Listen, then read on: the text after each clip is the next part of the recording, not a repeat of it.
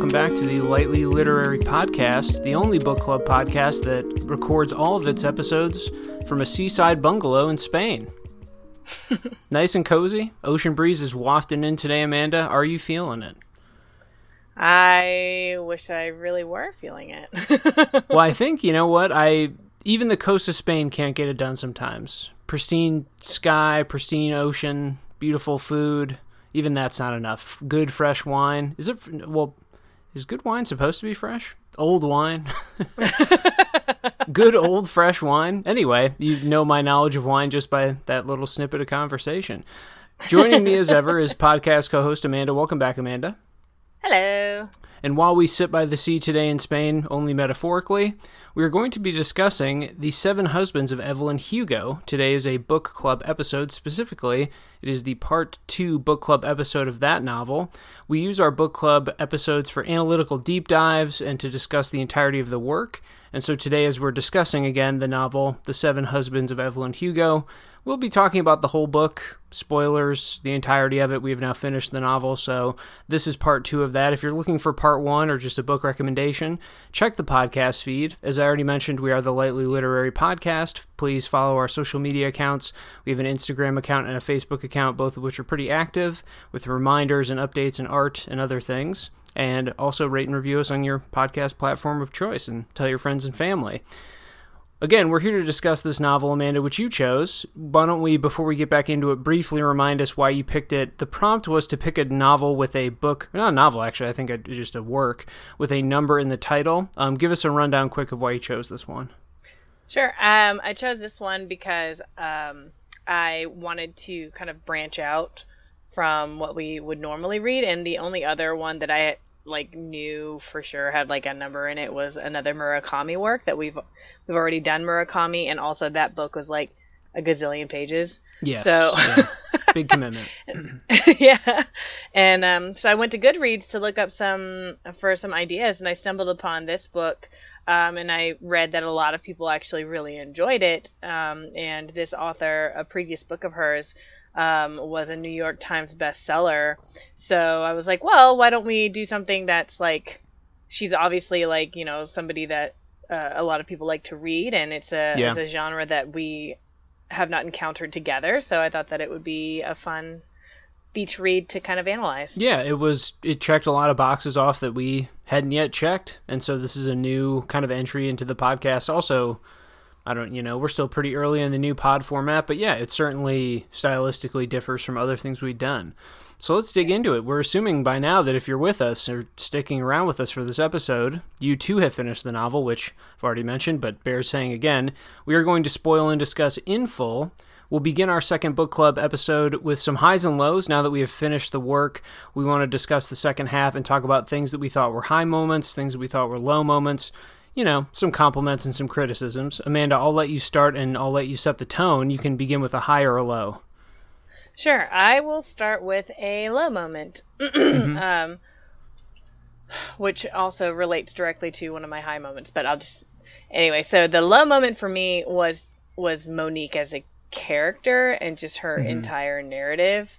Um, and it's something that I had mentioned actually in the previous episode that I just could not like really get behind. And I thought and I hoped that by the end of this novel that it would resolve in a way that would make me more um interested in Monique and while I am like slightly more interested in Monique by the end because of like the dad I'm actually more interested in her dad and her mom than I am in Monique now right, that I think about it um, as characters. But yeah, yeah. But, and she's just not she's not fleshed out enough and I, and I'm still not really sold on her as necessary to this novel. I think that if this novel had cut out that entire narrative and instead had made this into like some kind of like fake memoir or some kind of like diary or scrapbook, I would be just as interested in in that format as mm-hmm. as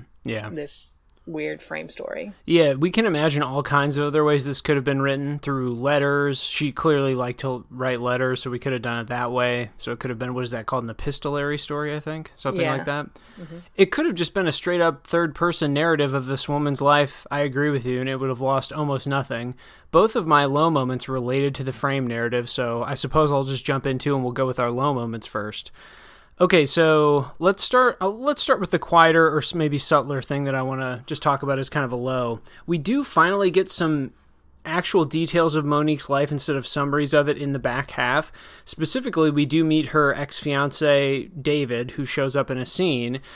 But it's just a scene of such false tension and false conflict. It it feel, felt quite literally like a, a narrative contrivance just to get her to reference Don and Evelyn and all of Evelyn's stories into her life. It felt like such a bland and explicit way to let Evelyn's lessons permeate her life. At some point, it says Right. something like, it says something about you are never my other half and then it says uh, you know david says i hope one day you find someone who makes you who feels like the other half of you i guess david says.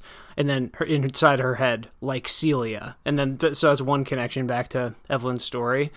And then you know she says something like why until this moment did i realize that the issue is my own confidence that the root of my of most of my problems is that i need to be secure enough in who i am to tell anyone who doesn't like it to go fuck themselves. Why have I spent so long settling for less when I know damn well the world expects more? Where do we see those expectations? It, she was given false praise in the first half by Evelyn for being a great interviewer, but then bungling it horribly and not showing any actual, demonstrating any actual interview skills. like she's not Yeah. even in the narrative. She just show it just shows up and they chat lightly, and then they, you know, seal or um, Evelyn just talks at, to to all the ends. I don't. There's just so many things unearned about this. We don't really know anything about David except that he wanted to move for work, wanted her to go with him, and now he regrets it. Now you know wants to reconcile or something. But and so that the paragraph, you know, a nice little f bomb there for a little bit of voice and punch. But talk about unearned. I don't. Who who doesn't have confidence? Her boss even shows confidence in her. Her boss, even at the beginning when they had that little conflict, that she even says, you know, you're you're still a starting writer here, but we believe in you. You know, we don't want you to get taken advantage of. We want the story. Even that didn't feel like her boss looking down on her. It felt like her boss wanting to give it to one of the more senior staff at the newspaper or at the magazine. So there's just, I just don't I didn't feel any of that when she said it. I believe that it's true, but it's a life in summary and not a life in details, and so I'm just left to shrug at this. Yeah, and I agree. And even when you look at the the very last piece that we see in this novel is a piece written by Monique about interviewing Evelyn Hugo, and I was like, you could totally cut that final piece out and end with the the New York Tribune piece, which would have made it like very nicely cyclical. In that the first piece that we see is the New York Tribune piece about Evelyn Hugo donating to charity all her clothes. And then the last piece could be the New York Tribune piece where they're announcing her death, where there was an accidental overdose. And it would be great. Like, that would be okay, nice. But then we have the Monique piece at the end where she's like summarizing essentially the story of like, oh, yeah, check out my book because she was bisexual. Like, I was just like, why is this here? We already, as a reader, know that. Like, what? I don't understand. Well, to just- me, yes, to me it did read, and I know we enjoyed the snippets from other works throughout the book. It just added a little bit of flavor, but it, by that point in the story, it read to me. I, I got to a point with the other excerpts from other things, whether it was the gossip magazines or in this case the preview of the magazine piece. It just is summarizing the story to you again, the reader. It doesn't. I don't feel like it added much.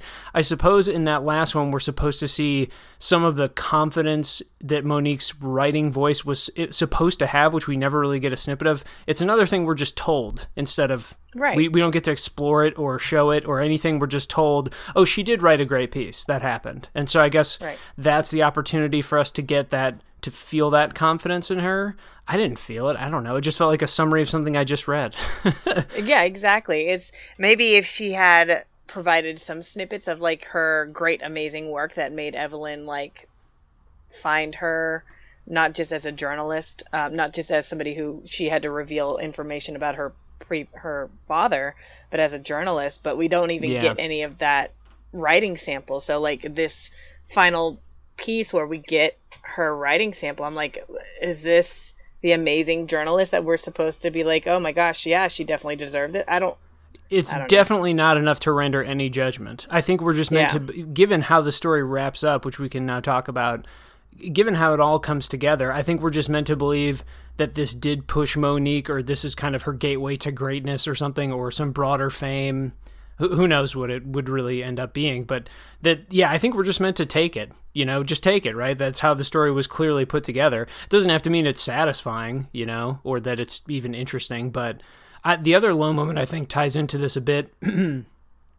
because it is the entire plot twist at the end that the man who Harry killed and then Evelyn helped frame was her father. And so I, have so many reactions to this. I, we knew that the narratives had to come together explicitly because there was blunt force foreshadowing about it the entire book.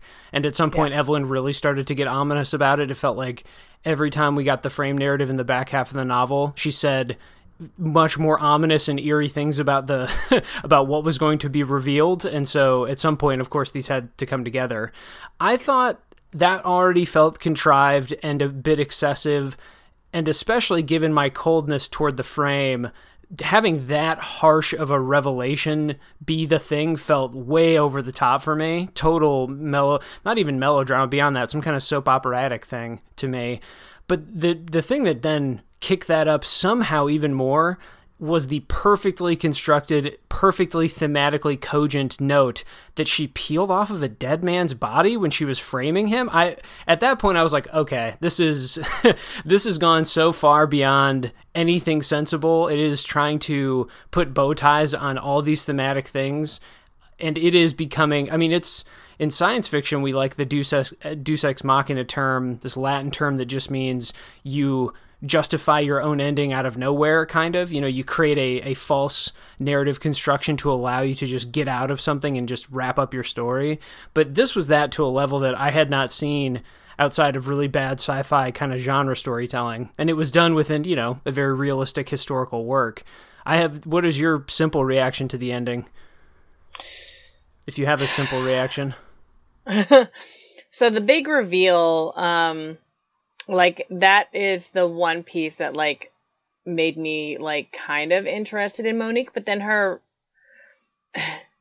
so Evelyn had told her like from the beginning like you're going to hate me by the end of this and she reveals before she reveals that the man is her father was her father she re- you know she talks about how she framed an innocent man to to to be the one to take the fall for um Harry. Uh, but yeah, he yeah she Monique's reaction is just like, "Oh yeah, I mean that's that's kind of bad or whatever," but but it only turns to like real like disgust at Evelyn when she finds out it's her own father, right? Yeah. So I'm just kind of like, eh. eh. yeah, she, there's a line in there when she describes the act in that intense narrative way that she does it, and because it's all framed through that clippy i remember i remember repetition yeah. but and there's a line in there when when the frame comes back monique says i'm not sure i wouldn't do the same thing for someone i loved and so kind right. of i guess not only framing someone for something that should have been a manslaughter case but also then bribing someone to keep quiet about it there were many federal crimes committed in a row there in in pretty rapid succession by evelyn so yeah, yeah, I d- yeah. I, of course, it was intriguing in that it there's other, but again, this all feels to me in the amount of runway it was given unearned. Of course, it had to be another LGBTQ plus conflict or narrative to it, and another romance that was complicated, and of course not so gray or not so black and white that there was love between her parents, but perhaps not the real kind, uh, or not real. Of course, it was real, not the passionate kind. And so it, it thematically, again, it all just felt too simplistic thematically to me to be like, of course it has to hit that. Of course it's the same thing. Of course it like it all just felt like of course, but in, done in the most preposterous way.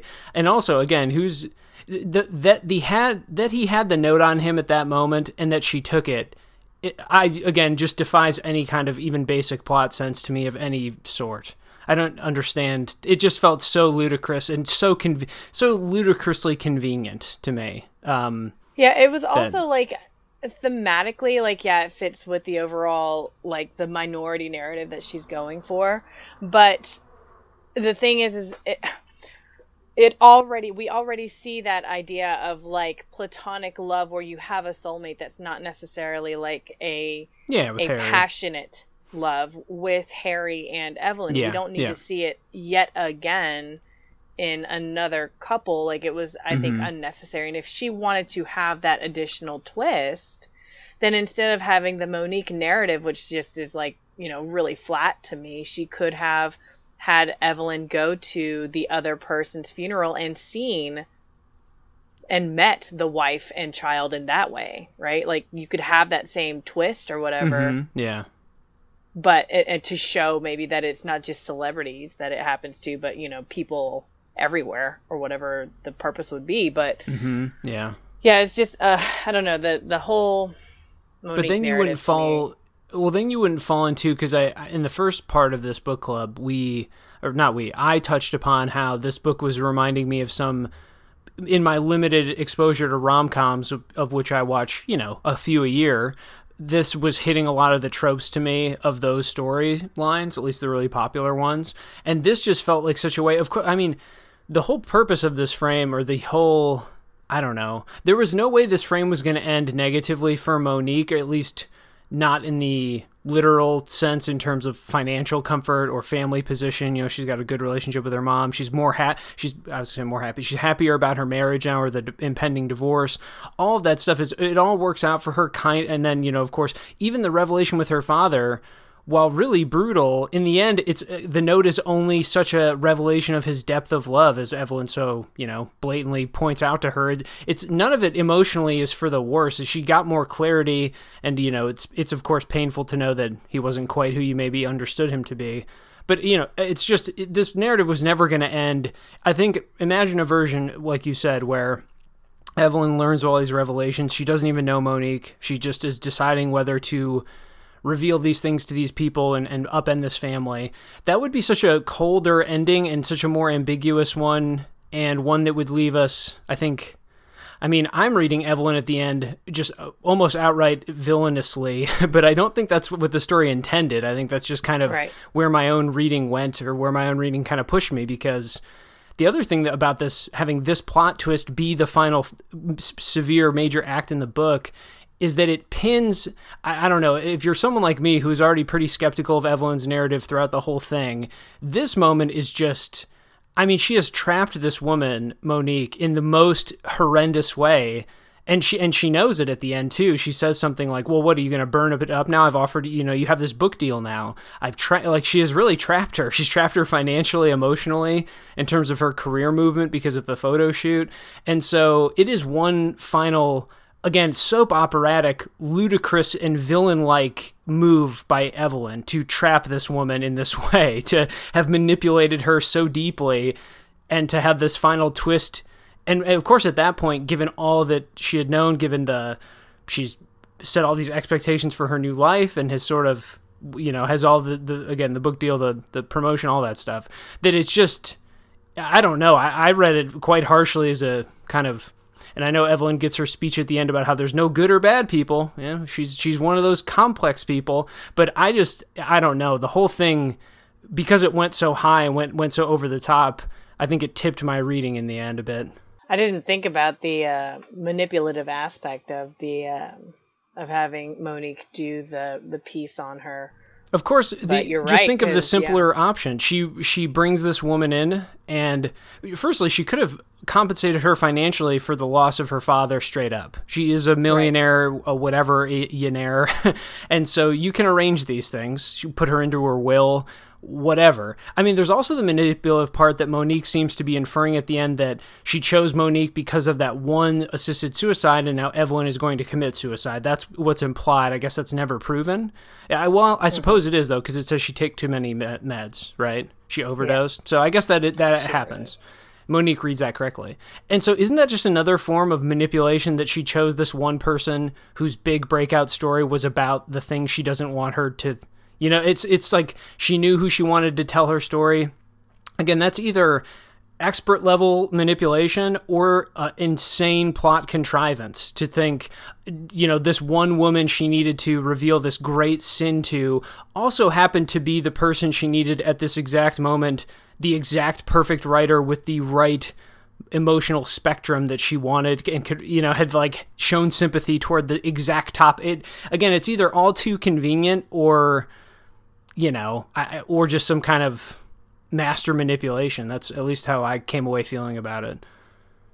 Yeah i guess i i thought of it as like um master manipulation as far as like definitely reading that piece and and using that to her end. Mm-hmm. um yeah. Yeah let's talk through some high moments before we get into the essays I'll jump in. I know you started off the lows. I'll start off the highs. I think most of Evelyn's character development in the second half and most of those revelations felt. I, I don't know. I enjoyed the ride of it, I think, and it, some of it showed a bit more depth and humanity. And I think the narrative slowed down a bit and let her and Celia focus a bit more on reconciling and stuff. And I think most of those moments just kind of worked. I think we both enjoyed Evelyn's character a lot and the complexity shown through in a lot of ways. I think on 272, I pulled a quote here that I wanted to talk about, and I think it's when she's talking. She's talking to Monique about Celia, and it says Evelyn shrugs slightly. Celia always made me feel the bad outweighed by so much good. I, well, I didn't do it for her. I made it 50 50, which is about the cruelest thing you can do to someone you love. Give them just enough good to make them stick through a hell of a lot of bad. Of course, I realized all this when she left me, and I tried to fix it, but it was too late. As she said, she simply couldn't do it anymore because it took me too long to figure out what I cared about, not because of my sexuality. I feel confident you're going to get that right.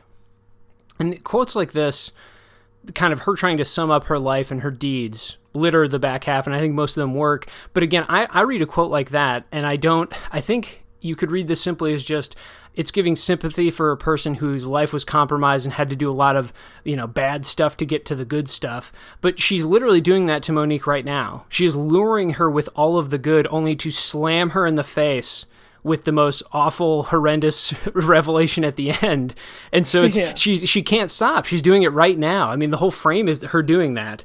And so she comes across as enlightened, but isn't the isn't the worst kind of person someone who pretends to be enlightened and then does the opposite of what they're pretending to have overcome? I mean, isn't you know, it's the person who's aware of their manipulativeness but then continues to do it anyway. I, you know, it's yeah. You don't blame the five year old for doing something awful. You blame the twenty five year old who has been who should know better, you know.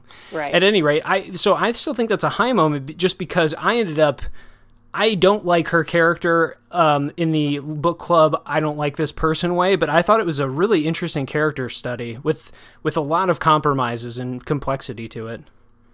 Yeah, I agree. That was um, one of my highs as well. Was Evelyn's character, but I also thought, especially compared to like Monique's flat character, um, one mm-hmm. of my mm-hmm. highs too was not just Evelyn's character, but also Celia and Harry's characters. Mm-hmm, yeah. um, the major players, essentially, of this novel. And I think that she just, uh, Taylor Jenkins Reid, developed those characters really well. Um, in in that they also had a lot of complexity to them too, especially Celia, um, where she's got a lot of confidence, but then she's also insecure in Evelyn's um, sexuality, right? She's not quite secure in the knowledge that Evelyn is bisexual rather than mm-hmm. than a lesbian, and her interest in men and stuff like that. She's still very insecure in that, and I just found that really interesting too. And also, Celia's got lots of flaws as well. Yeah, yeah. Her um, so her I sexual that, hangups were. There's yeah. a lot you could unpack in those scenes, I think too. I'm not sure how yeah. you read those, but for sure, yeah. The um, it everything was just I think that all all the characters I think were really great, which made Monique's character just stand out as being like, man, what? uh-huh. Yeah. Why? yeah, did not generate as much interest, depth, or sympathy, empathy, or anything for me either. Right. Yeah, that's for sure. Any other high moments? I've got one more. Do you do you have any others things that stood out? Um, yeah, I've got I've got another one. Um, the other high moment for me was um, just the the overall like theme and the motifs of the story. I really like the message about like controlling a narrative, controlling what others see and think of you. Yeah. The different types of love, ambition, confidence, and and the complexities of truth uh, uh and of love. Like I just I really enjoyed um, the portrayal of that through the characters, I think that that was really well done and I just enjoyed reading something about those things especially like with the the background setting of it being like the 1960s 70s 80s where we we kind of find a follow a timeline of um, LGBTQ plus rights almost yeah um, throughout yeah. the novel so I found that really interesting and I, and I and I really appreciated that some of it I feel yeah I feel quite torn on it because it it really sprinkles those things in, but because the the story is so you know dialogue scene dialogue scene and you're just rapid firing through these conversations when they mention things they mention conversion therapy they mention the the laws being really strict in the 50s then in the 60s or 70s i think they mentioned i forget the name of it was it stonewall riots i forget the riots exactly but there's Yeah. protests and Yeah. riots and violence happening and that was in new york they mention those and it all I mean, you can't say it's name servicey in a narrative this this intricate and with relationships like these. So I don't. I'm not going to say it's shallow, maybe, or maybe that is kind of what I want to say. That it it's interesting and it generated some thinking in me and, and questioning. But I, I guess I wish it spent more time on those things or dwelt on them more. But it it kind of just felt like it wanted to get back to the personal, the interpersonal and emotional stuff, and kind of put that on the side. Which that you know that's the story it was. It was interpersonal drama. So I, you know, that that just is what it is. I guess I feel neutrally, but I those things are sprinkled throughout for sure, yeah including the football player, the husband, Yeah. John was it? John America, whatever his name was. yeah. John Braverman right yeah, Braverman classic. I think it was Braverman, yeah, yeah. all American hero. and yeah, until the very end, right? I guess if you wanted to do a good, we didn't use this in, as one of our essays, but if you wanted to look at the idea of narrative and controlling narrative, the final snippet from Monique's magazine piece is a, I don't know that there's a lot you could read into that. oh yeah I think my only other high I want to mention briefly is she did kind of flip her narrative voice in the second half again, not to the level of the she never revisited the Mick Riva second person version of it, which I thought still was the most intense and worked well in that scene. But on 327 during the Harry car accident, she flips into the sort of really short and punchy I remember paragraphs. And so, mm-hmm. you know, she says, in the moment you act without thinking, doing all you can with the information you have. It's when it's over that you scream and cry and wonder how you got through it. Because most likely, in the case of real trauma, your brain isn't great at making memories. It's almost as if the camera is on, but no one's recording. So afterward, you go review the tape and it's all but blank. Here's what I remember. And then, you know, she says things like, I remember helping pull Harry out. I remember the deep gash in his eyebrow, the way the blood coated half his face and thick red ru- and thick rest red. I remember two of his teeth being in his lap, so it's kind of it's really kind of brutal. But then there's sweet moments. I remember rocking him back and forth. And anyway, it goes on. That's it's like a two page thing, so I'm not gonna read it all. But I just it felt. Yeah, it was a brutal moment and kind of a turn for the narrative in terms of its kind of harshness and certainly one of the only really violent scenes in the book and it just felt yeah kind of intense i felt like slipping into that voice and putting in that structure there lent it a bit of intensity that i thought like it deserved. And yeah i'm not sure how you felt about it. Yeah, that scene for sure was um was very intense. That's a good word for it, and more descriptive than the rest of the narrative in general, which was one of my um, the other low that I was going to talk about was no go ahead yeah the the the what she decides to describe like in those scenes like the traumatic scenes we do get a bit more description of like this is what it looks like this is what i'm seeing. Whereas throughout the rest of the narrative what we the descriptions are not so much about setting or what she sees except for sometimes randomly it seems like there's descriptions of clothes of what people are wearing. Yes, but then those clothes don't come back. There's no further discussion of it later. So you're like what what was the relevance of that? Why are you focusing on a paragraph on somebody's clothes? And then there's no other descriptions of like anything else. Yeah like yeah. what's going on around you? So that i think for me i was was a low in that i i still am, am trying to wrap my head around the significance of that but also just i guess like i'm not sure with this particular genre whether like describing a setting is like really important to this genre um, and perhaps it's quite common that there's not a whole lot of imagery and stuff like that um, so functional at be, best. Right. Yeah. I'm I'm trying not to be overly critical about like the style that's written here because I'm not familiar with this genre and I don't know like whether this is just typical. But um yeah, like there was one scene on page 165 when they go to that uh, Riva concert. The yeah, Mike, what's his name? Mick, I think it was Mike? Mick Riva. Yeah, Mick or Rick or something. Mm-hmm. Mick Riva. Yeah. Um, Elvis. Let's and it Elvis. says, yeah, I was thinking like Mick Jagger. yeah, yeah. There you go. Yeah. um, so there's a description here. They're at this concert, and it says that night the air in LA was cooler than I had anticipated. I was wearing capri pants and a short sleeved sweater.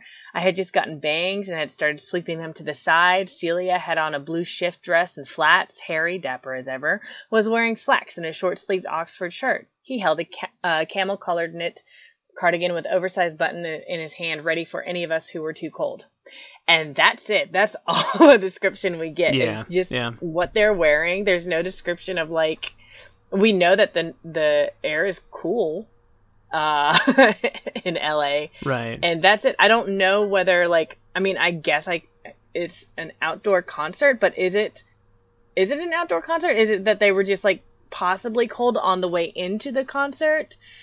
Are like I'm I just I can't picture the scene and I'm like, I, why did you include those the description of the clothes because the clothes don't matter later th- in the chapter yeah. or later at all. So we raised what's... this in the front half too as just kind yeah. of a neutral. I wouldn't say a concern, but just sort of a thing we didn't respond to.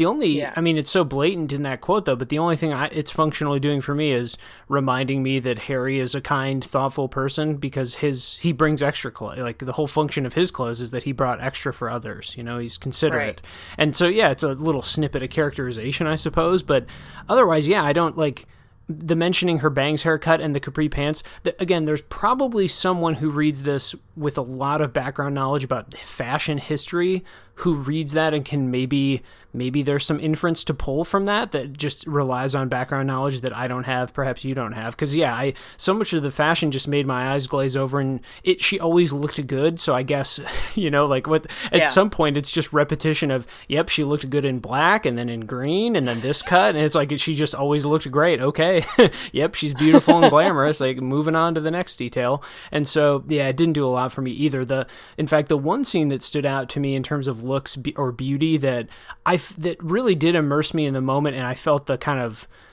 the harsh reality of it was when she woke up with Max, her husband, and he was so disappointed and she felt a little disheveled. I think because the previous night they had been making yeah. love, and then she felt really comfortable and like wanted to wake up, you know, feeling more herself, more natural, less put, uh, less like she's putting on a show. And then, of course, the tragedy of realizing that he only wants the show and he doesn't, you know, right. he's not interested in waking up to her, next to her, in a disheveled, hopefully comfortable state. He just wanted the the being seen in public, going to do fancy things version. You know, the the public facing. Right. And that moment, I felt that one I've probably made me feel the most outright, I guess, emotional of the whole story. I just felt like that was such a small little tragedy for someone who was finally seeking some kind of final conclusion in her life or some some relationship to make her comfortable. Um, let's jump right. to the imaginary essays here. We like to use these as an analytical tool in the book club episodes. This is when we are going to give each other a prompt to respond to. No, we don't actually write the essays. We just use these as a fun way to kind of plan out some thoughts and maybe outline some of our ideas from the text. It also gives us a lens, obviously, through which we can analyze the story. I will pose your essay to you first, Amanda, if you are ready. I'm ready. Prepared. Okay. And I, we, as usual, we will grade these on a bell curve, etc. Very harshly. Got the rubric up here on the screen, so prepare yourself. Oh, no. Okay. when I first when or sorry, let me phrase this correctly. When you first selected the novel and I did my cursory googling about it, I admit that my brief skims and scans of the internet uh, mostly mentioned that it was Hollywood glamour story. I quite literally didn't know about the LGBTQ plus element of it at all until we got, you know, 100 pages in or what have you. Or I think you told me when you told me why you picked it, you mentioned that and I thought, okay, I didn't notice that online, but yeah. And so anyway, to me, the the when I went into the novel, I was thinking mostly, okay, what is this going to tell me about early Hollywood fame and glamour? So that that essentially is my question to you what does the novel teach us about celebrity and wealth, or even Hollywood and movie making, if you want to take it that direction. But what do you think the novel has to say about those topics?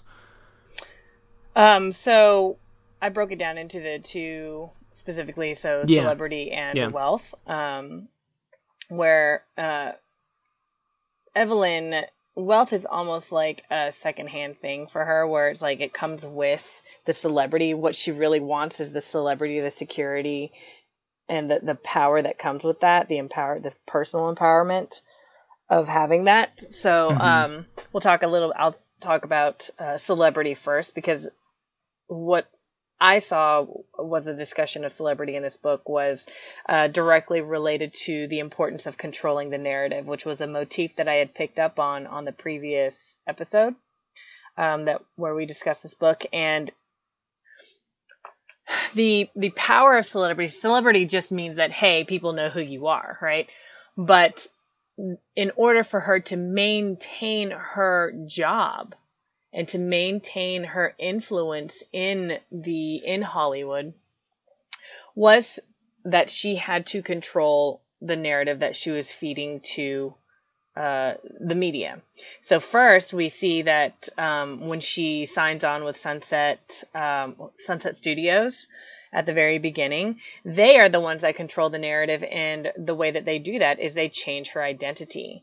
So they um, change her hair, they change her clothes, Right. they change her accent, right? They give her a vocal coach and stuff. And they give her a whole new background history, right? So they change her to be this new person, and they also like make her lose six pounds. And with the clothes, they they give her a, a whole new persona where she's uh, demure. She's like a sex pot, but not uh, not realizing that she's sexy, right? So they style her clothes to be like revealing, but in a way that's like also chaste. It's like, oh, oops, my my cleavage just fell out of this shirt a little bit. Oh, excuse me. Like just that kind of like fake modesty almost in that way. Um, so that was how they controlled her identity, thereby controlling the narrative. Once she leaves Sunset Studios, mm, because Don Adler forced her out Right. after right. their divorce, um, she was able to control her image. And what she did is that she fed the public and the media the image of being a sex pot. She was like, you know, I'm done with that whole innocence thing, the naive thing, and I'm just gonna go as like full on sex pot and um, get roles based on that. Which, if you like look at the the roles that she typically plays, except for Jo in Little Women, which she felt like I guess was her like first legitimate role. Um, other than that, that was like during Sunset Studios. After that, she plays mostly just sexy roles until she gets older and then she turns into like the mom and stuff like that. Um, Mhm. which is also mm, because as women age, we, we're not seen as like the sex pots anymore, but that's a whole different discussion. Um, so she's able to control a narrative in that way, and she still has to hide her true identity. That's like the big thing about, I think, the celebrity status is that you have to feed constantly this image of yourself that is not your true self. Um, and for multiple reasons. For her, the reason being that if she revealed that she is bisexual and that she is in love with Celia, then not that would completely change her working life, right? She wouldn't get the roles that she would want. She could possibly be um, uh, legally censured in some ways, and she would um, lose the celebrity, the wealth, the lifestyle, all of that. So she had to continue denying her identity and controlling not just her actions, but also her emotions Right. yeah. In order to maintain that lifestyle, which is pretty interesting. And, and that's why we see her repeat each time that she actually has an emotional reaction. She calls it the luxury of panic because it is a luxury for her because she's had to be so controlled, which is funny because she has to control herself.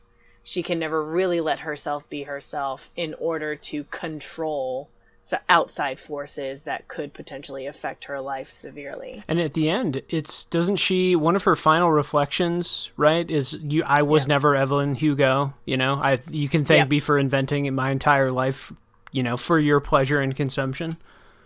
Yeah. Um she says remind them, and this is from page 358, it's in mm-hmm. it's chapter 63, I think. Um, better yet, remind them that Ev- Evelyn Hugo never existed. She was a person I made up for them so that they would love me.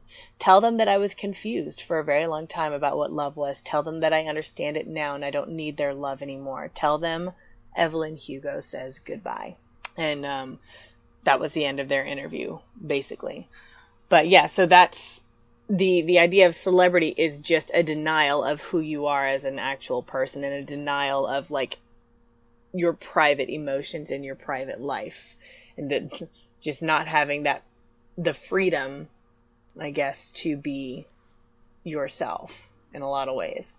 Um which i think we also see actually with like even now with current celebrity status right? Like when you watch the kardashians you're just like okay, how much of this is actually fake, right? Mm-hmm. Yeah, um, yeah.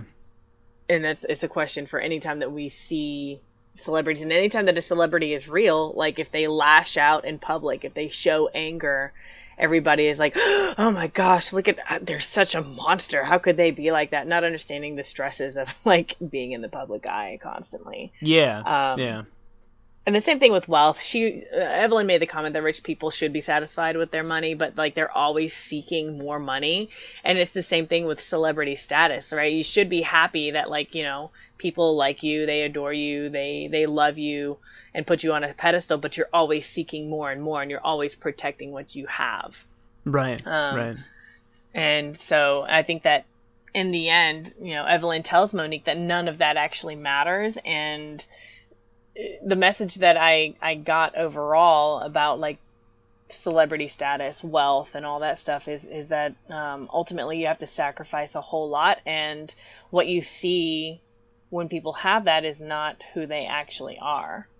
Yeah. So I think the wealth aspect is something that the text ducked and dodged. I, I yeah, don't think it sure. reconciled with that in a way that it should have. In fact, there are of course paragraphs toward the end about well they did donate a lot of their money to GLAAD and they you know it's they sprinkled it it's right. it's I think that to me read as a, a an attempted escape from condemning some of the like a lot of the conflicts in the middle of this book could have been resolved by them saying oh we have enough money that we literally never have to do anything again in our entire lives. We can just stop. I mean and i guess that's where the egotism creeps in or their sort of self perceptions as famous people or stars that they don't want to stop. I think at some point right. harry says something like that or he doesn't like the idea of retirement because he you know he working gives him life, gives him passion, kind of gives him fuel, which I respect that part of it. But you got to have a bit more of a creative imagination, right? If you're if right. you have enough money to live for the rest of your life with, you know, without blowing it on twenty houses or boats or whatever. Then just be, be more creative about how to spend your time. Set up some organizations, yeah. volunteer more, do like you know, just be productive in a different way. It just that just reeks to me of lack of imagination and egotism. But yeah, that's that's the I I think why I for wealth I was like, eh, wealth we don't see a whole lot of. She makes the comment that they have like big mansions and stuff, and and mm-hmm. that like yeah. they still get. She finds it funny that as a celebrity she gets free things even though she has the money to pay for them. Mm-hmm. Yeah. Um, but she still doesn't pay for them. right. Right. She accepts the free things, right? So, um, and it's just. Uh, yeah, I didn't really get a whole sent a whole lot of like understanding of like the the wealth aspect of her life except yeah. to say that she had a comfortable life. I think the novel explores celebrity the, the mindset of celebrities and the pressures put upon them pretty pretty well. But in terms of just i think it portrays the mindset of the wealthy either not much at all or in a really simplistic way that just felt kind of limp to me. But yes i think it it's a secondary concern to the book it's yeah. almost like her becoming super wealthy is tangential to everything else going on, which, yeah, I mean, that's one way to look at the story. So, you know. Yeah. And then essay for me, Amanda. Are you ready? I am ready. So, um, although this novel is predominantly a story of Evelyn Hugo, it is framed by Monique Grant's narrative as well. So, how is that frame narrative, the narrative of Monique Grant, how could we argue that that is actually a Bildungsroman or a coming of age story for Monique? Yes, the tough thing here with this essay for me is that I don't I couldn't I wasn't being creative enough in my mind or maybe I don't have the creativity enough to imagine an alternate reading to this. It it is explicitly a growing up story where she takes lessons from Evelyn's life and then applies them to her own to better her life. And that even includes you know, Evelyn's one of her final messages in the story is about how, you know, again, no one's good or bad. That's all bullshit. Where, you know, everyone's complex and there's no I think the the Hollywood cliche way that it frames it in is if you say that you're unoriginal, which is like the most Hollywood esque cliched burn of all time, I guess, by her. But that's yeah, essentially that if you think there's only good or bad people, you're oh, you're unoriginal. What an unoriginal way to look at the world. And so I she literally takes her confidence and then get makes career moves that are positive. She's going to write this book. She got a promotion at work. She feels comfortable in her divorce and is confident that she can go find something more meaningful, a better type of love for herself. And so those things are managed in her life explicitly. So I I don't know, it's a tough question because I would have a hard time reading this Bildungsroman in any other way. I think though I have some critiques of this kind of format or structure. The first, yeah. most obvious one being that because we meet Monique essentially in medias res in her life at a kind of crossroads, we're not shown a lot of how that happened or what that meant. We're just meant to accept it, just accept it. so, in, for example, David is not a character in this story. He he appears, he is a person, but he's not a character. He's it doesn't have development. We I don't know anything about him. I don't know complexities about him, the ins and outs, the the good, the bad, however you want to frame it. He has no depth. He just shows up. It's just a it's a sounding board for her to advance her emotional life her career is not a conflict either. I mean, I get that in the very first chapter on page 14 we are meant to see kind of what's going on at work that she's in a bit of a rut kind of a stalemate with her boss. And but everything you need to know in that regard is on page 14 if she didn't show up again in the entire book if none of the other interjections showed up i would feel probably exactly the same. I think i mean it's it's a relatively tidy way that this conclusion plays out. I pulled a quote here from 286 and it says it's that quote from Dave, you know, I hope some you find someone complete, and then she thinks like Celia, thank you. I say, I hope you find it too. David smiles in a way that is more of a frown, and then he leaves. When you end a marriage, you're supposed to lose sleep over it, aren't you? But I don't. I sleep free. And that's essentially that's how this story wants to wrap up the frame. It wants it to be tidy. I don't think it wants it, it despite the incredible mess that the final twist is, I think, constructive in a narrative constructive sense. I don't think it actually creates much emotional mess at all because hey, here's a note affirming everything you already knew about your father in a in a true depth of love way. And so that's okay. You know, it would have been a completely other thing if for example that note didn't exist and she wasn't mm-hmm. allowed that resolution and instead Evelyn just said, yeah, he was killed and he was having an affair, and that's the closure you get, which is no. Cl- you just get this mess of closure. Instead, right. here's a tidy little note that will, yes, of course, this isn't ideal. My bad. I shouldn't have framed this man for for an accident, and instead he was was involved in manslaughter. Oops. But yeah, and so I, without that, I think it would be a different reading of the ending. It would be a messier one. I think yeah, that, that plot twist is flimsy to me. I think that it ends the frame that way, leads me to my one simplistic reading, but I don't know. I couldn't help but wonder if the narrative kind of earned Monique as a changed person. My opinion is 100% no, because I never found her character that interesting or dynamic in the first place. I didn't really.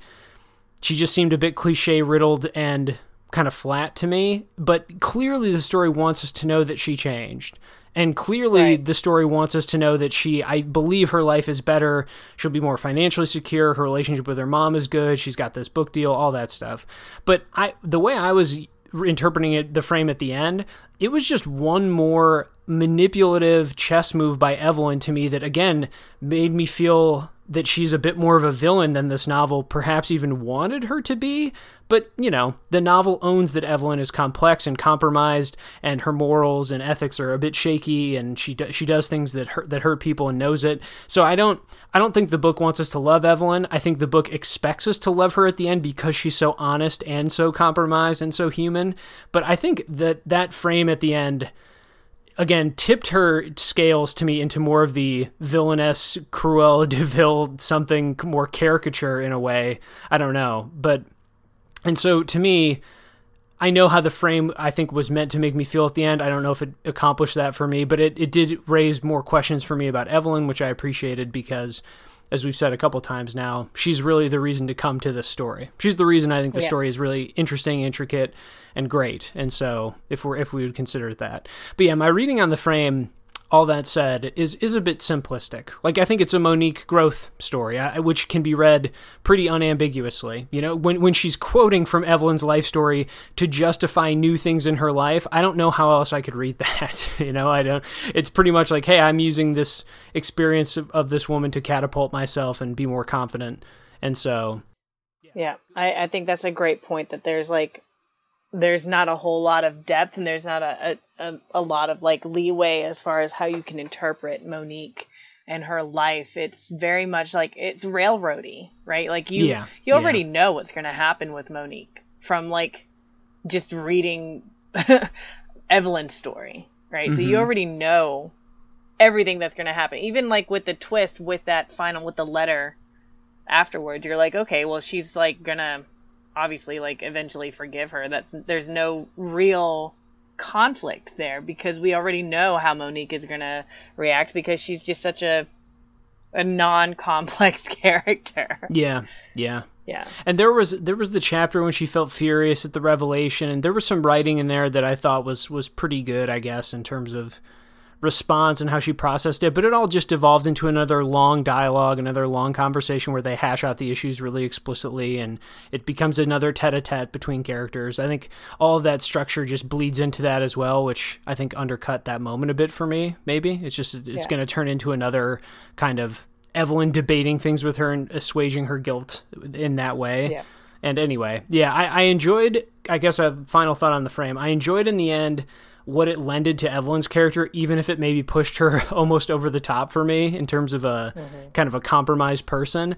But the Monique, taking it from the Monique aspect or the Monique end, I yeah, I felt unmoved by it, frankly. But it did it, it gave Evelyn one final really kind of insane manipulative thing that she did, which is yeah. I don't know, yeah, that, that to me added a certain reading and an intensity to it at the end. Any final thoughts on the frame or Monique's development? Nope. Excellent. Well, let's move outside of the text. We like to end the book club episodes with whatever we've discussed by doing two things. One, we're going to do the lost pages, and we'll actually start here. This is when we pick a topic, a character, a conflict, or some element of the story that we felt deserved more elaboration or that we wished could have been explored more, but was not. Um, Amanda, why don't you go ahead with what your lost pages are for this book? Sure. Um, her relationships with her husbands are pretty well explored. Um, I mean, each uh, like not chapter, but each section is based on is named after a husband with with an adjective before it, right, or two. Um, but with Robert, her final husband, who was Celia's brother, I don't really like get much of him. He's nice and he develops a great relationship with Connor, who even though Evelyn says is like super important in her life, it, we don't also see a whole lot of her. Um, so I was just like, I would like to read more about what her life was like after Celia died. What was her life? Because after Celia died, it's like the narrative pretty much ended really abruptly. It did. Um, there was like a statement that Connor died.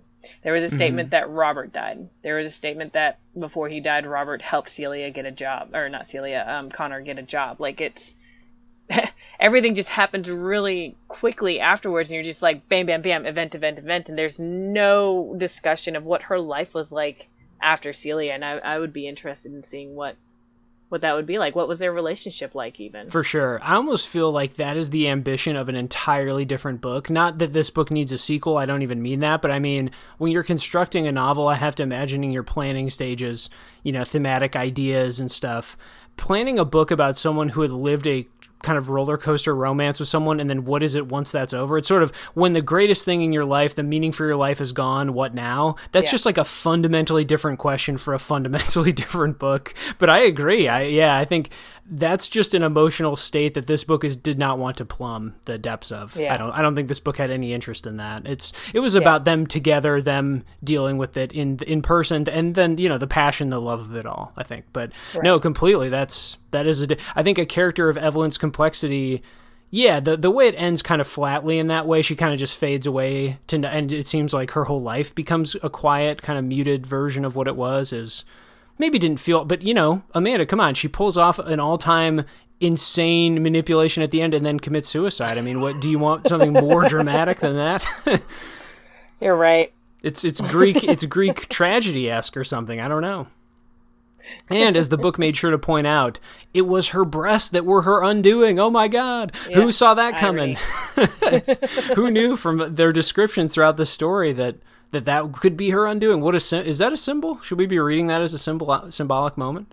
Mm, loss of of her power. Yeah, the source of her power. Well, I think I think the book goes so far as to say that though, which is I you know I don't need I don't like when books interpret things for me. That feels annoying to me. But I think the I think the line in there was something like, "Isn't it ironic that the thing that got me what I wanted took it away?" Or you know what I, I think it yeah. says. That. I think there's a line like that in there, which eek, not for me. Um, my lost pages are pretty simple. I said this in part one.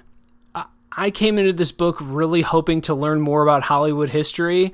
I wanted more things from on set. I wanted a bit more. Now, we do get a lot of sense of the backroom dealing and some of the producers, manipulators, financiers, the people who are the money managers, the folks who are trying to plot out these careers and make stars, make money. And there's a good amount of that, though, maybe not as much as even I would have wanted, but the one sex scene or sex scene sorry it is an intimate sex scene that's what i've written down but the one scene on set that we really get on 263 in max's film i was into the writing in that I, f- I felt like her kind of vamping herself up, trying to trigger some memories with Don because it was a scene with Don, and the emotional complexity of wanting to be engaged in it, and then but also and so give a great performance, but then also how she immediately had to pull away and and be alone, and how it kind of brings yeah. up. I thought that was all pretty fascinating. The the lines between her the fake. I feel like if you're going to explore the lines of celebrity between fake and real nothing more potent than the work they do, which is being fake. That's the whole job, you know what I mean? So I think how that bled into her real life was fascinating, obviously, and made her complex. But I just wanted more movie stuff. I don't know. I we were told about the receptions. There's the Oscar speeches, but not a lot of that is shown. It's all pretty brief. It all comes and goes pretty quickly. So yeah. I just wanted more about the movies, frankly. I don't, and I don't even have a personal interest in the history of Hollywood. That's a whole. There's like a whole community around that culture, that history, that time. I don't really really care too much about it. I, you know, I think it's a little interesting, but I, I just wanted more of that out of the book. And because the snippets we got, I thought were, I don't know, some of the better moments of writing. Right. Like instead of the, the descriptions of the clothes, if we had descriptions of those things, the, the movie process and the, um, the interactions with the director more and stuff like that. Yeah, yeah I think yeah. that would be a lot more interesting for sure. Yeah, yeah, just more of those technicalities I think would have I don't know, would have engaged me more. It, this this is a book that just moves from conversation to conversation, though, kind of like interpersonal development all the way through. That's the that is the train of the plot here in this one. Okay, let's end with critical assistance. This is when we close out the book clubs with going to some outside sources. We like to usually pull from book reviews or reactions to the text, something that we can find online and a, a little bit of light research. I will say I didn't our, our go-to book review sectors, right? The New Yorker, yeah. the New York Times book review and the New York review of books or even I think I've used the Paris review of books before too, but those kind of big literary hitters uh, silent on this one. Not a lot I could find. Instead, it was a lot more informal blogs, things hosted, personal blogs, or websites about you know literary websites, book recommendation websites, that kind of thing. And so that's what I pulled. I pulled from something like that. Amanda, do you want to begin though? What what did you pull for outside critical assistance here? Um, same. So I I couldn't really find um, any articles written uh, from our our usual sources, but um, I pulled from uh, Medium.com. There's um, Claire and Millie from Medium.com wrote about it. Um, and they said, I just pulled a couple of quotes. Um, Don't be fooled like myself. This book is entirely fictitious, but written with such intricate detail that I Googled more than once just to check whether Miss Hugo was real or not. So I thought it was interesting that she was saying intricate detail because uh, there's a very much a distinction here. She says detail, as in I think specifically the details of Miss Hugo, the detail of the characterization, not necessarily the details of obviously the descriptions of the setting and stuff like that. Yeah, yeah, Um, I agree. And and I think that Miss Hugo, yeah, that I think it's a compliment because um, Evelyn Hugo, the character, was written really well to make her seem, until the end for you at least, um, very human and very realistic. They're just Yeah. so complex and yeah, um, and not um, not flat. She's not just you know one way. She changes over the course of the novel. She's she's very realistic, um, and so yes, I think that I also looked it up and to see like okay, well, who did she base this on? Because obviously she's based this on somebody, and she actually based it on Elizabeth Taylor and Ava Gardner. Um, is Evelyn's uh, personality and also like the history and stuff, some of the history. hmm Um, and so I, I also pulled another quote with so many twists and turns and sordid secrets revealed along the way, I couldn't help but just keep reading. I became so attached to these multifaceted characters and just how raw they were that I couldn't help but shed a tear from time to time. And here again is the, the emotional investment into the characters, which is the real draw of this novel yes, um, the many twists and turns and sordid secrets. Okay, yeah, there's sordid secrets. There's a couple of twists, but like I, I feel like not not overly much. This for me was not meant to have a whole bunch of like and ta-da! Suddenly there's this thing. But it was more of for me like a psychological read where you can really delve into one person's mindset um, according to the the um, the life that she is leading and the times that she's living in. it. I agree. So- Aren't outright the only two things that the that the plot and the story really frames as twists until that climax, until the ending with Monique, are one when we it's revealed that Don abuses her because that's played at the very end of a chapter, and then it's like, oh man, this is about to change everything. Because the twist of that is, of course, everything up to then had been her first true love. So there's that. Right. I guess that's kind of a twist. But then after that, it's unraveled and explored pretty at a pretty slow pace. I would say there's a lot of the scenes about that, and she a lot of the Stockholm syndrome that kind of sets in with her, or whatever. There's got to be a better term than that. That's for a more specific case. Anyway, Yeah. the sort of but you know that that mentality. And so Right. that was one, and then I guess the second one would be about Celia being a lesbian, and then them. Fall, but a a- after that, I guess it is a revelation. That also unwinds pretty slowly. Like they, they, I feel like they find time in the narrative to explore how they fall in with each other, how their relationship develops. I don't, I didn't feel like there were any other twists though. Those were the only two ones that Yeah. felt really abrupt and twist-like to me. Yeah, well, and, and then the uh, the revelation that Harry's boyfriend was. No, that's what I meant. Except for the Monique thing at the end, but yeah, that Yeah, that cli- yeah. that whole climax, the the letter, the yes, that whole thing is like it's such a M Night Shyamalan style, a really uh, intense twist at the end. That's Yeah, I agree. Uh, Yeah. There's not a whole bunch of twists. I didn't- in- no, In it. it is raw. I, that that word I think is a pretty fitting one. I, I suppose. Yeah, yeah, I sure. agree. It's a pretty emotionally open.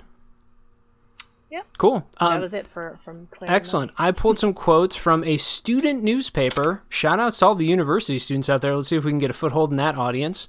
Pretty sure all, of, all of our listeners are, you know, older than that. But this is from the University of Houston. It is published. It was published six days ago from this recording, by the way, which I thought was Oh, pretty wild. Uh, by Sydney Rose for the Cougar, which is the student university newspaper at the University of Houston. So shout outs to you, Sydney Rose. Um, couple quotes it is not hard or sorry, it is hard not to fall in love with Taylor Jenkins Reid's multi-dimensional characters, even have Evelyn Hugo herself, who acknowledges her flaws before anyone else can. I the only word of that quote that I, I bristled at was the word even. It, it should be especially, right? It's like Right. Evelyn Hugo isn't meant to be an exception to the I want you to like these complex characters. She is the reason you would read this book. She is the one that the book tries so hard to get you invested in and to get you to kind of come to grips with her multifaceted, compromised human human flaws. So I I just read that and I was like, well, wait, no. I, the whole book I think is setting her up so well to be if not admired or respected, just understood and kind of anyway. I, that that one word, I was just like, ah, that's not. I didn't. I felt the opposite. Anyway, another quick quote. One thing Reid does well is striking emotion in scenes that require it. One moment the reading, or sorry, the reader can be reading about a scene set happily at a wedding. Then the last paragraph before the chapter ends will give you whiplash as the tone shifts to something more depressive. I, I got the sense that was when Harry was revealed to abuse her because that is that's a uh, when Don or sorry yeah. Don yeah yeah my bad um yes because that's a one sentence flip at the end so yeah point taken I think the other tonal shifts and the kind of breakneck pace of this, the way it jumps years and years in time, I don't think I love that as much. I almost would have preferred if maybe the jump between husbands was when we jumped in time, eh, but it felt like there were middle parts of sections or husbands where we jumped a lot and it could be a bit jarring. So I don't I don't know if I love the tonal shifts. I also think I think it maintained, especially when Evelyn was narrating her narrative voice. I think the tone of it, the kind of unrepentant, raw tone, I guess I'll borrow that word now, uh, to me kind of stayed consistent. I don't know if the tone shifted. You know, I, I think the topic shifted, right? In that case, you went from her being really raw and open about falling in love for the first time, being on this high, but then she does the same. She's also raw and open about being abused. So it's right. I think it's more of the topic and the ebbs and flows of her life shift. I I think the tone I felt pretty consistent by. I guess the exception would be the frame, which kind of had its own yeah. I don't know, kind of drab tone. I'm not really sure. Maybe that's me being too harsh.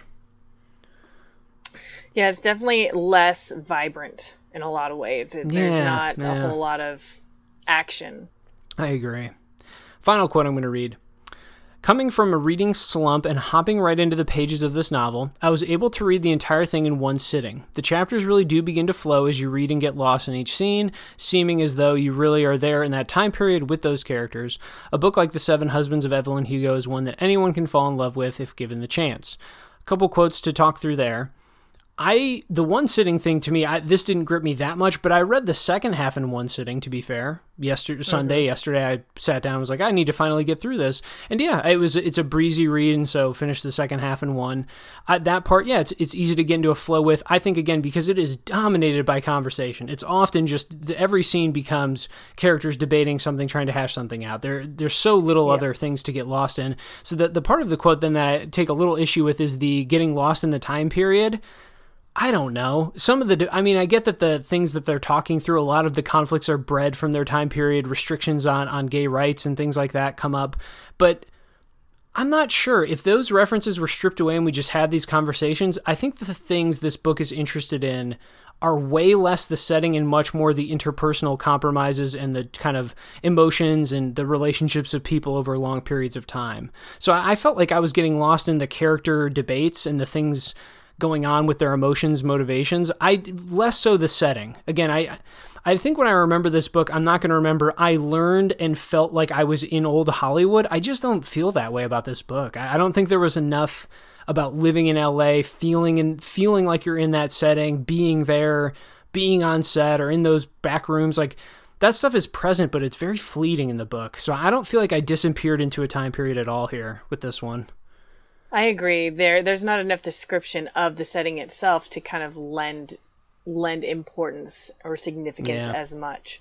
Uh, but there is, I mean, this is a very dialogue heavy book. Just, yeah. I mean, yeah. every page, right? Um, which is not to say that it's a bad thing. Like, I mean, it definitely moves things along sure. very quickly, and it's meant to be a psychological read.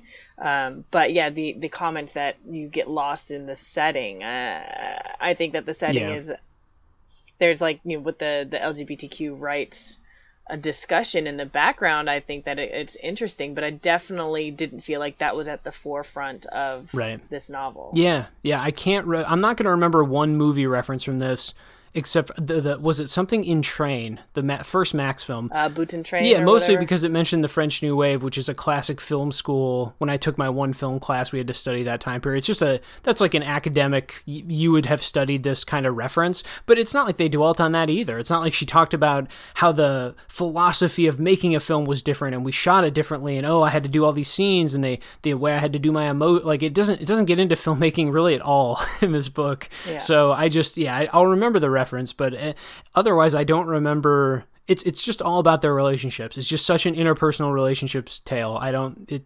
I, I would not sell this book to someone, and we'll get to this in the book recommendation when we do that.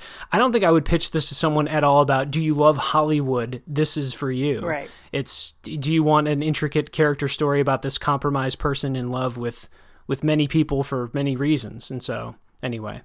Okay. Any final thoughts on The Seven Husbands of Evelyn Hugo by Taylor Jenkins Reid?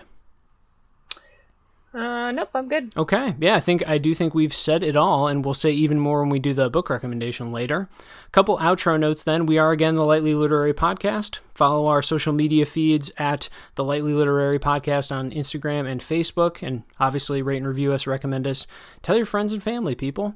We've got other book clubs and book reviews, or book recommendations rather, coming up. The next three books we'll be covering on the pod in order are The Bluest Eye by Toni Morrison, Native, no, not Native Son, Native Speaker. Yeah, native speaker. There we go. I, no, no, no, that was me. I think who did that. I don't, I don't know who typed, but I saw that and I thought Native Son is by not. Oh, who wrote Native Son? What a book. Um, it was Richard Wright. Yeah, there we go. Okay, yeah, I was. I remember reading that novel really vividly. I just couldn't remember who wrote it. Anyway, that's not it. Native Speaker by Chang-Rae Lee. There we go and then Blood, Bones, and Butter by Gabrielle Hamilton. So those are the next three books that we'll be covering in order. We hope you join us for any or all of those episodes. And as always, folks, we'll see you between the pages.